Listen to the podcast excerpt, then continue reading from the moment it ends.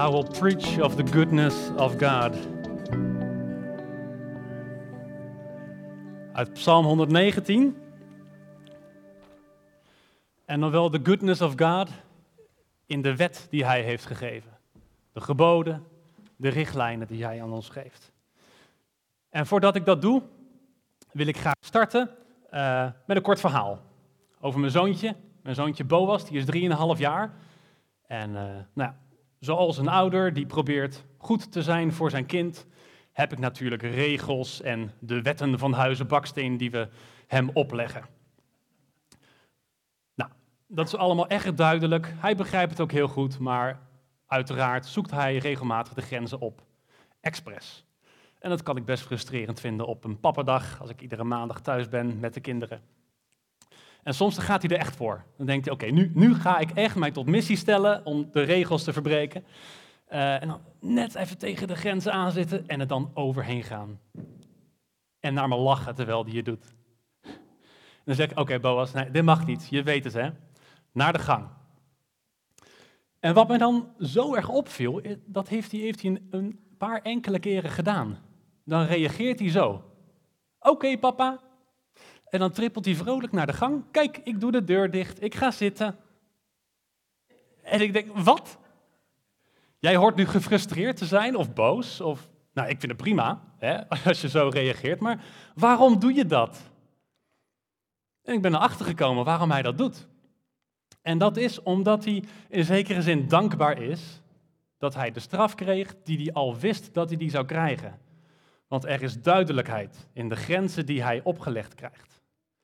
Als er één ding is wat duidelijk is met betrekking tot opvoeding, is het wel dat kinderen grenzen nodig hebben. En dat ze die weten. Want binnen de grenzen is er veiligheid. Je kunt doen wat je wil en het is goed. Nou, dat, heel soms heeft hij dat door en reageert hij dus op die manier. En soms dan beperken we hem ook enorm in die vrijheid, wat hij wel moet doen. Hij is nu net klaar met uh, middagslaapje houden. En zo rond een jaar of drie stoppen ze daar meestal mee. Maar het is nog niet zo dat hij geheel zonder rustmoment kan op een dag. Dus dan zeggen we, oké Boas, na de lunch, jij gaat nu op de bank zitten. Hier heb je stapel boekjes. Komend uur ga jij boekjes lezen, niks anders mag je. Nou, dat was eerst eventjes oefenen. Maar nu is hij blij met dat moment. En dat is best gek, want de hele dag door kan hij precies dat doen, maar doet hij het niet. En als ze zeggen, dit moet jij doen, dan is hij er dankbaar voor ook. En ook daarin heeft hij dus geleerd dat het goed is voor hem. En zo heeft hij dus ook vreugde in de wetten van Huizen Baksteen. Nou, deze vreugde om de geboden en om wetten, om sturingen van God, die wordt zo prachtig omschreven in Psalm 119. Sommige mensen vroegen al, oh je gaat spreken over Psalm 119, ga je alles voorlezen? Nee. Ik hoop dat sommigen van jullie hun huiswerk hebben gedaan. Zijn er mensen die Psalm 119 hebben gelezen afgelopen week? Ik zie een paar handen, supermooi. Nou, we gaan beginnen met de eerste drie versen, want die geven de inleiding en meteen ook een soort van samenvatting in het hele boek. De eerste drie versen, daar lezen we, gelukkig wie de volmaakte weggaan van de Heer uh, en leven naar de wet van de Heer. Gelukkig wie zijn richtlijnen volgen, die hem zoeken met heel hun hart. Zij bedrijven geen onrecht, maar zij gaan de wegen die hij wijst. Je bent gezegend als je doet wat God je zegt. Daar gaan we over nadenken met z'n allen vanochtend. Ik zal nu alvast verklappen wat we allemaal precies gaan ontdekken. Als je Gods woord gehoorzaamt, dan heb ik drie V's. Dan zal je zuiver leven in vreugde. Dan zal je leven in vrijheid. En dan zal het jou verdieping geven in je relatie met God. Dus daarin is vreugde, is vrijheid en verdieping van je relatie. Nou, we gaan het eerste stukje lezen uit Psalm 119, want dit is een boek dat is uh, ingedeeld in 22 blokken van acht versen. Zo'n acrostigon, hè, dus dat, dat ieder blok van acht versen begint met het volgende letter van, uh, van het alfabet. Blijkbaar hebben ze 22 letters, of hij wil er 22 letters voor gebruiken. Um, en we gaan kijken naar dat tweede blok. Dus dat is vanaf vers 9. Ik ga hem eerst helemaal doorlezen. Dan begin met een vraag. Hoe kan wie jong is zuiver leven? door zich te houden aan uw woord. Met heel mijn hart heb ik u gezocht. Laat mij niet afdwalen van uw geboden. Uw belofte heb ik in mijn hart geborgen. Zo zal ik niet tegen u zondigen. Geprezen bent u, Heer. Onderwijs mij in uw wetten. Mijn lippen hebben uitgesproken wat uw mond ons voorschreef. Leven naar uw richtlijnen geeft mij vreugde. Daar is de eerste V. Meer vreugde nog dan rijkdom en overvloed. Uw regels wil ik overdenken, het oog op uw paden gericht. Ik verheug mij in uw wetten. Uw woord zal ik niet vergeten. Allereerste vers, dat vers 9, dat was ook mijn dooptekst geweest toen ik gedoopt werd op mijn negentiende. Hoe kan wie jong is zuiver leven? En een super simpel antwoord. Gewoon doen wat God zegt. Het is simpel, maar niet makkelijk om te doen. En wat wou ik toch dat ik dat ook iets vroeger ontdekt had. Wat een rijkdom daarin zit. En wat een vreugde uiteindelijk. Om gewoon te doen wat God zegt.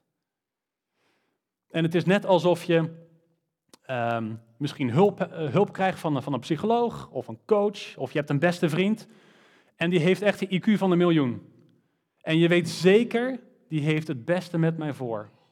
Als die jou tips geeft, van jou, jij, jij zou moeten stoppen met deze dingen en met deze dingen. En als je nou deze gewoontes gaat starten en als je dit nou dagelijks zou doen, dan gaat het goed met jou. Dan luister je daar toch naar. Het is een kwestie van twee dingen, denk ik. Dus ten eerste, weet die persoon inderdaad wat goed is voor jou? En vertrouw je erop dat die persoon wil wat goed is voor jou? Dat zijn ook twee dingen die we ons kunnen afvragen in onze relatie tot God. En zo zien we direct al dat gehoorzaamheid en relatie heel dicht tegen elkaar aan liggen. Waar gehoorzaamheid wat droog en afstandelijk klinkt misschien, hè? En relatie wat warmer en dichterbij. Maar we zullen steeds meer zien dat die twee echt aan elkaar vasthoren. Nou, zo is God. Een IQ van een miljoen, dat is veel te laag voor hem. En de mate waarin hij het beste met jou voor heeft, dat overstijgt alles wat je maar kan denken. God kent jou nu en hij weet precies wat er kan gebeuren de komende tientallen jaren. En het vertrouwen in de richtlijnen van God zal jou dan echte vreugde geven. Ik zal een voorbeeld geven die ook door niet-christenen ervaren wordt. Hoewel zij niet specifiek naar God willen luisteren misschien. Maar dat is um, een van de gouden regels van het christelijk geloof. Hè? Heb je naaste lief als jezelf. En ik denk dat je dat wel herkent als je ergens iemand tegenkomt die hulp nodig heeft en je helpt die persoon of je geeft iets, wat doet dat met jouzelf? Dat geeft jou vreugde. Want je weet, dit is goed. En dat geeft ook voldoening. Dat is veel dieper, een veel diepere vreugde om iemand te helpen dan om zelf iets leuks te doen voor jezelf. Wat natuurlijk ook mag, hè? Begrijp me niet verkeerd. Maar dit is dus een vreugde die zoveel dieper is dan dat. En zo zie je dus dat gehoorzaamheid en vreugde aan elkaar gerelateerd zijn. Noem nog eens een principe van God. Lekker oud-testamentische wet. Uh, de Sabbat. Of zes dagen zult gij werken, één dag zult gij rusten. Daarvan ben ik ook zo onder de indruk. Ten eerste, steek je armen uit de mouwen. Zes dagen werken. Hoeft niet per se zes dagen betaald werk te zijn, denk ik. Ik werk zelf ook maar vier dagen betaald. Betekent niet dat ik niks doe die andere drie dagen. Maar juist ook dat één dag moet je rusten. Heel vaak lopen mensen nogal tegen de lamp aan omdat het ze niet lukt om één dag te rusten in de week.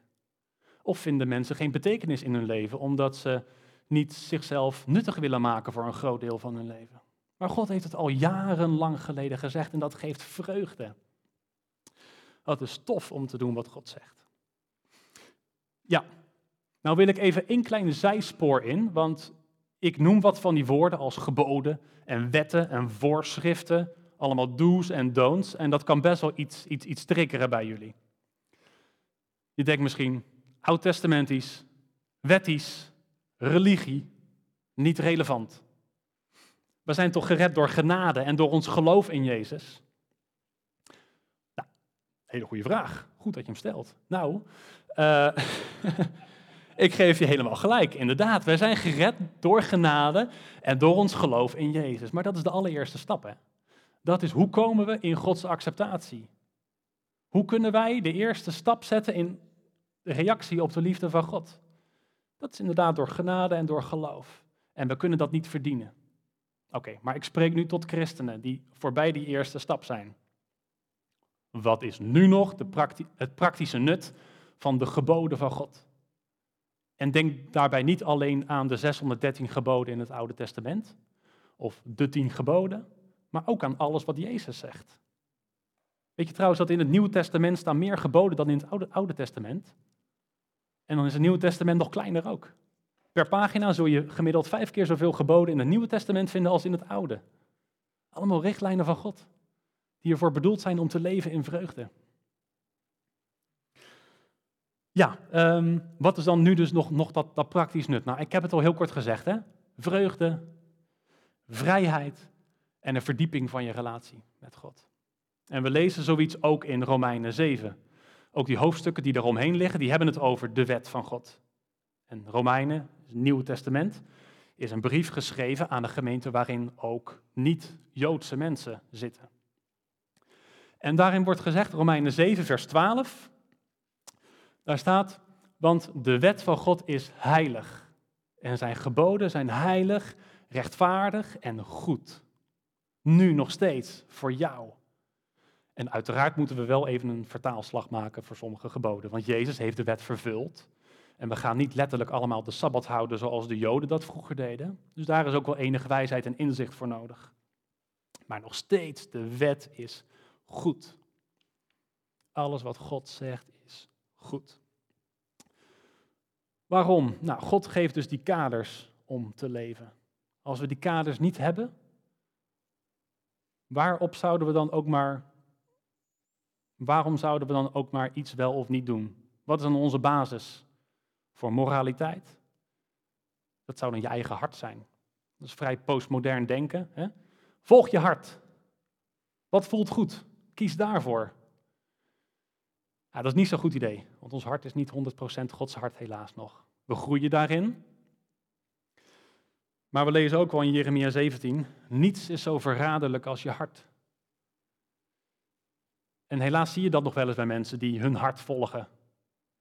Waarbij de Bijbel eigenlijk wel heel duidelijk zei dat dat niet zo'n goed idee is. Je gaat de mist in. En uiteindelijk beperkt het je in je vrijheid. Mooi bruggetje naar het tweede gedeelte. Daarvoor heb ik wat eh, spulletjes meegenomen. Voor het geval je al dacht van wat is die tas toch? Nou, ben een beetje mafkees. Ik heb schaatsen meegenomen in deze warme tijden. Ik heb een paar schaatsen mee. Ik zal ze niet aantrekken, want ik heb vijf maten groter. En ik heb de speelgoedkist van mijn zoontje geplunderd. Komen we zo meteen bij. Kun je alvast nadenken wat dat is. We gaan eerst het tweede blok lezen van uh, acht versen. Tweede V van vrijheid. Uh, dat begint bij vers 41. Komt ook op de beamer. Laat mij, Heer, uw trouw ervaren. Red mij zoals u hebt beloofd. Dan kan ik antwoorden wie mij bespot, want ik vertrouw op uw woord. Neem de waarheid nooit weg uit mijn mond. In uw voorschriften stel ik mijn hoop. Ik zal mij houden aan uw wet voor eeuwig en voor altijd. En dan komt het. Ik zal wandelen in vrijheid, want steeds zoek ik uw regels. Dan kan ik zelfs voor koningen getuigen van uw richtlijnen zonder schaamte. Ik verheug mij in uw geboden, ik heb ze lief. Ik reik naar uw geboden, ik heb ze lief. Uw wetten blijf ik overdenken. Een passie, hè? Ik vind dat wel heel vet. Ik zou willen dat ik dit ook op deze manier kan schrijven. Steeds een beetje meer ontdek ik ook wel die passie, maar om daar zo'n lofdicht van 172 versen over te schrijven, dat is mij nog niet gegeven.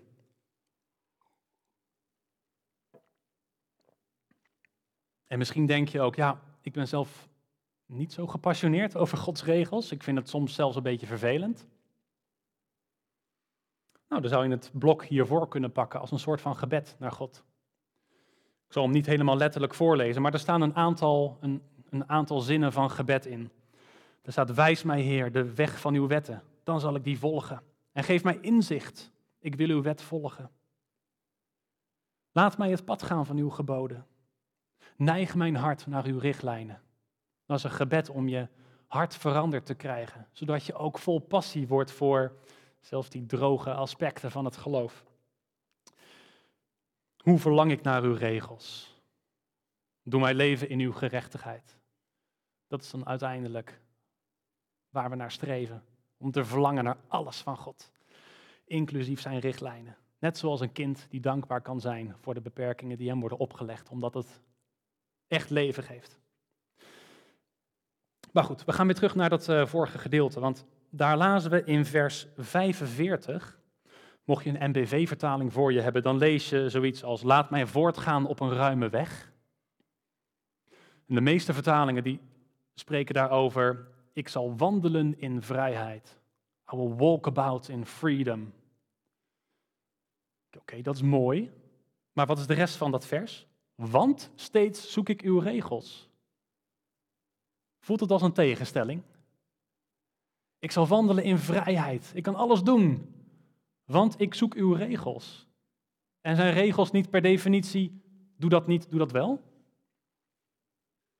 Nou, daar komen de schaatsen voor om de hoek kijken. Dus wij leven als het ware op een soort groot meer met een beheerder uh, die daar ervoor zorgt dat iedereen die daar op dat bevroren meer aan het schaatsen is, dat in vrijheid kan doen. En die beheerder van dat meer, die weet precies ook waar de wakken zitten in het water. En welke plekken gisteren nog wel een wak waren, maar vandaag net een centimetertje ijs hebben. Daar wil je niet overheen schaatsen. Dus die zet pilonnen neer, zodat voor iedereen duidelijk is, hier wil je niet schaatsen. Als je daar binnenkomt, grote kans dat je door het ijs zakt. Ja, en dan is het de vraag wat voor soort schaatser je bent. Ik als tiener was best wel opstandig. Als ik pilonnen zag, dacht ik, daar moet ik heen. Dan moet ik even, even kijken of die daar wel, wel, wel terecht staan. Dan ga je lekker schaatsen en ik zou er denk ik even lekker omheen slalommen zo. Ah, zie je, ik zak nog steeds niet door het ijs. Ah, ik ben meer dan eens door het ijs gezakt. Vroeg of laat ga je nat. Vrij letterlijk nu. Vroeg of laat gaat het fout. En als je als mens dus denkt, ik pak maximale vrijheid, dat is menselijke vrijheid, dan kun je alles doen wat je wil. Totdat je tegen de beperkingen aanloopt van hoe God het leven heeft gemaakt. En dan zit je daar te ploeteren in dat ijskoude water als een, als een ijsje die aan het wachten is tot iemand hem eruit, eruit vist. Hoeveel vrijheid heb je dan nog? Helemaal niks. Je kan niks. Compleet hulpeloos ben je dan. Maar als je wijs bent en je vertrouwt de beheerder die dat meer goed uh, in de gaten heeft, denk je, oké, daar kan ik niet komen. Daar mag ik niet komen. Dat mag ook al niet. Dat mag ook al niet. Hartstikke mooi. Kijk, 90% van het meer, daar mag ik wel schaatsen. En onbezorgd kun je lekker rondjes schaatsen en je weet zeker in het volste vertrouwen op die beheerder dat je niet door het ijs zal zakken. En dat is het leven volgens Gods regels. Dat is schaatsen op een meer zonder wakken. En zeker voor de jongeren die luisteren, tieners misschien hopelijk. Dit is echt waar. Ik ben hier niet zomaar een leuk praatje aan het houden. Dit is echt waar. Als je gewoon ontdekt wat God van je vraagt en je gaat het doen, dat is een vet leven. Echt. Echt. En ik ben zelf ook vaak genoeg in zo'n wak gevallen. en dan kun je niks. Ontdek dat. Zoek God, leer Hem kennen. En als je Hem vertrouwt en in gehoorzaamheid wat dingen niet doet en daar gek om wordt gevonden, dan zal je er uiteindelijk van de vruchten plukken. Man, wat, wat, wat ik zo vervelend vond als, als tiener, dat was die regel van je mag geen seks hebben voor je getrouwd bent. Vond ik dat irritant. Want dan in de klas, dan, dan zeggen ze, oh, jij, jij, jij bent christen. Oh, dan mag je geen seks hebben, hè? Hoe vaak ik die wel niet heb gehoord. Ah, en ik vond het zelf ook zo lastig en ik kon niet vol passie daarover vertellen. Maar, nou ja, goed, ik zal er niet al te diep verder op ingaan, maar blijkt uitgebreid uit onderzoeken dat mensen die Gods principes hanteren rondom seksualiteit, pornografie, die hebben verreweg het beste seksleven later. Dus hé, hey, iets om naar uit te kijken. Goed, voor je het weet ben je over seks aan het praten. Um,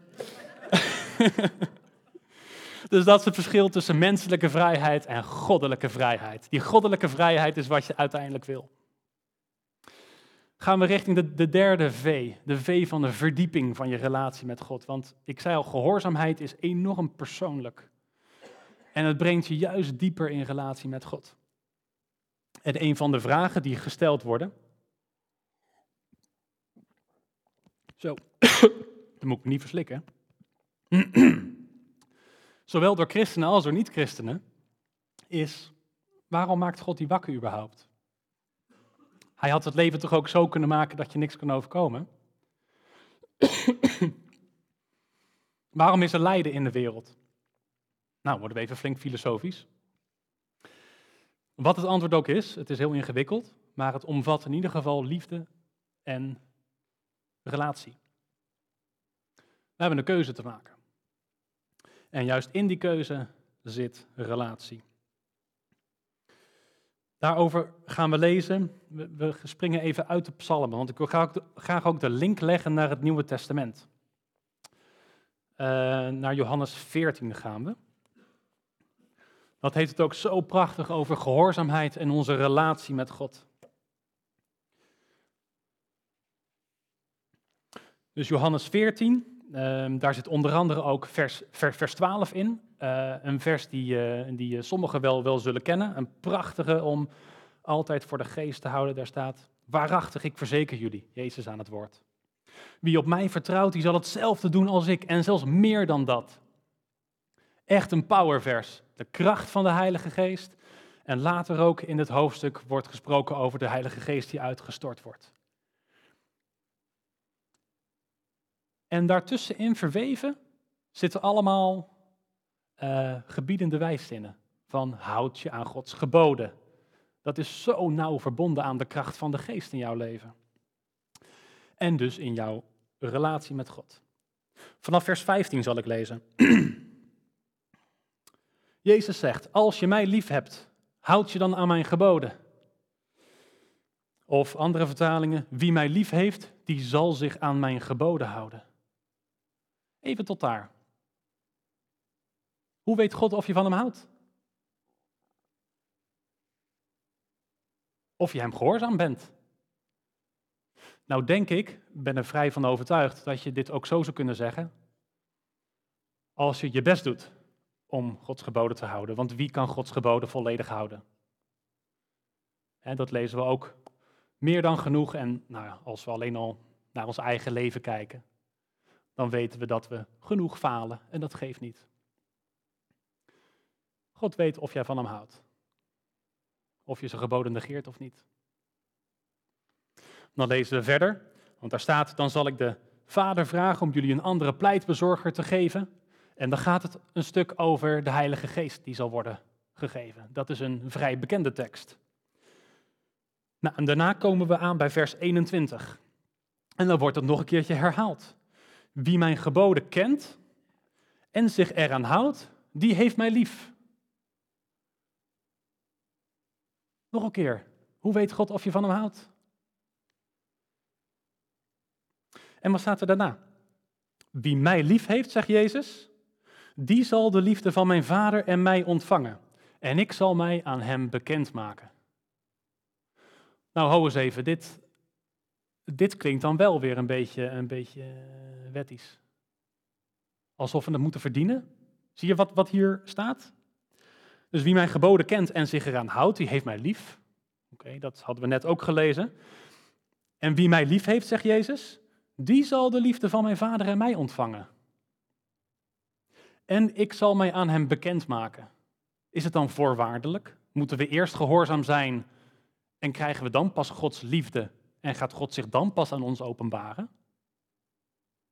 Nou, gelukkig hebben we niet alleen dit tekstgedeelte, want er staat ook geschreven, bijvoorbeeld uh, de gedeelte waarin gezegd wordt, want God hield al van ons toen wij nog zondaars waren. En de klassieker, al zo lief heeft God de wereld gehad, dat hij zijn enige geboren zoon gegeven heeft. Dat was ook al voordat wij hem gehoorzaam waren. Dus hoe, hoe zit dit dan? En dit is net als een echte relatie. Dus iemand neemt het initiatief. Dat is God. Hij geeft zijn liefde daarin. En hij laat een stukje van zichzelf zien. Dan is het aan ons om daarop te reageren. Zijn wij gehoorzaam in de mate van openbaring die wij hebben gekregen van God? En als wij daarin gehoorzaam zijn, dan, dan hebben wij God lief, is wat we hier lezen. En dan zal God daarvoor in zijn reactie blijkbaar meer liefde geven en meer openbaring van wie hij is. Waardoor wij hem dieper leren kennen en weer dichter bij zijn wil kunnen leven. Waardoor hij weer zichzelf meer openbaart en dat blijft heen en weer gaan als een dynamische relatie waarbij we steeds dichter naar God toe komen. En zo zien we dus dat gehoorzaamheid aan het woord van God in de breedste zin, dus dit is onder andere het woord van God, maar het woord van God dat is alles wat waarheid is, wat Hij heeft gemaakt, alle sturing die Hij geeft in jouw leven, dat is allemaal woord van God. Jezus was het woord van God. En als je nu Gods stem verstaat, dan is dat het woord van God. Als je gehoorzaam bent aan Gods woord, nou, dan geeft dat je dus vreugde, vrijheid en verdieping van je relatie. En dat is dus daadwerkelijk persoonlijk. En dan wordt er soms gezegd, nee, het christelijk geloof is geen religie, maar relatie. Die ken je denk ik wel. Ik hou daar niet zo van, van die uitdrukking. Ik denk dat het gewoon niet, niet waar is. Hoewel, ligt een beetje aan wat je bedoelt met religie. Kijk, als je nou bedoelt religie is, je moet alle regels houden en als je het goed genoeg doet, dan mag je bij God komen. Dan zeg ik oké, dan valt er nog iets voor te zeggen. Maar dan denk ik alsnog dat het wat misleidend is. Want in de woordenboekdefinitie van religie is het daadwerkelijk een religie, het christelijk geloof. Het is alleen een religie in relatie. Want er zijn do's en don'ts en God vraagt aan ons om gehoorzaam te zijn. Zodat we relatie met Hem kunnen hebben. Zie je dat? Hoe relatie is dus iets heel groots. En uh, de do's en don'ts, het lijstje met dingen die we wel en niet kunnen doen, mogen doen, wat supergoed is, wat God geeft, dat is daarin bevat. Dus misschien zou je beter kunnen zeggen, het christelijk geloof is niet alleen religie, het is relatie. Ik zou dat een mooiere vinden. Maar goed, dat uh, laat ik verder aan jullie. Um, dit is ook zo mooi. Als, als we verder kijken in Johannes 15, uh, is ook nog even jaarthema geweest. Hè? Ik ben de wijnstok en mijn vader is de wijnbouwer. Iedere rank aan mij die geen vrucht draagt, die snijdt hij weg. En iedere rank die wel vrucht draagt, die snoeit hij bij. En wat lezen we hier? Blijf in mij, dan blijf ik in jullie. Weer iets voorwaardelijks, zie je?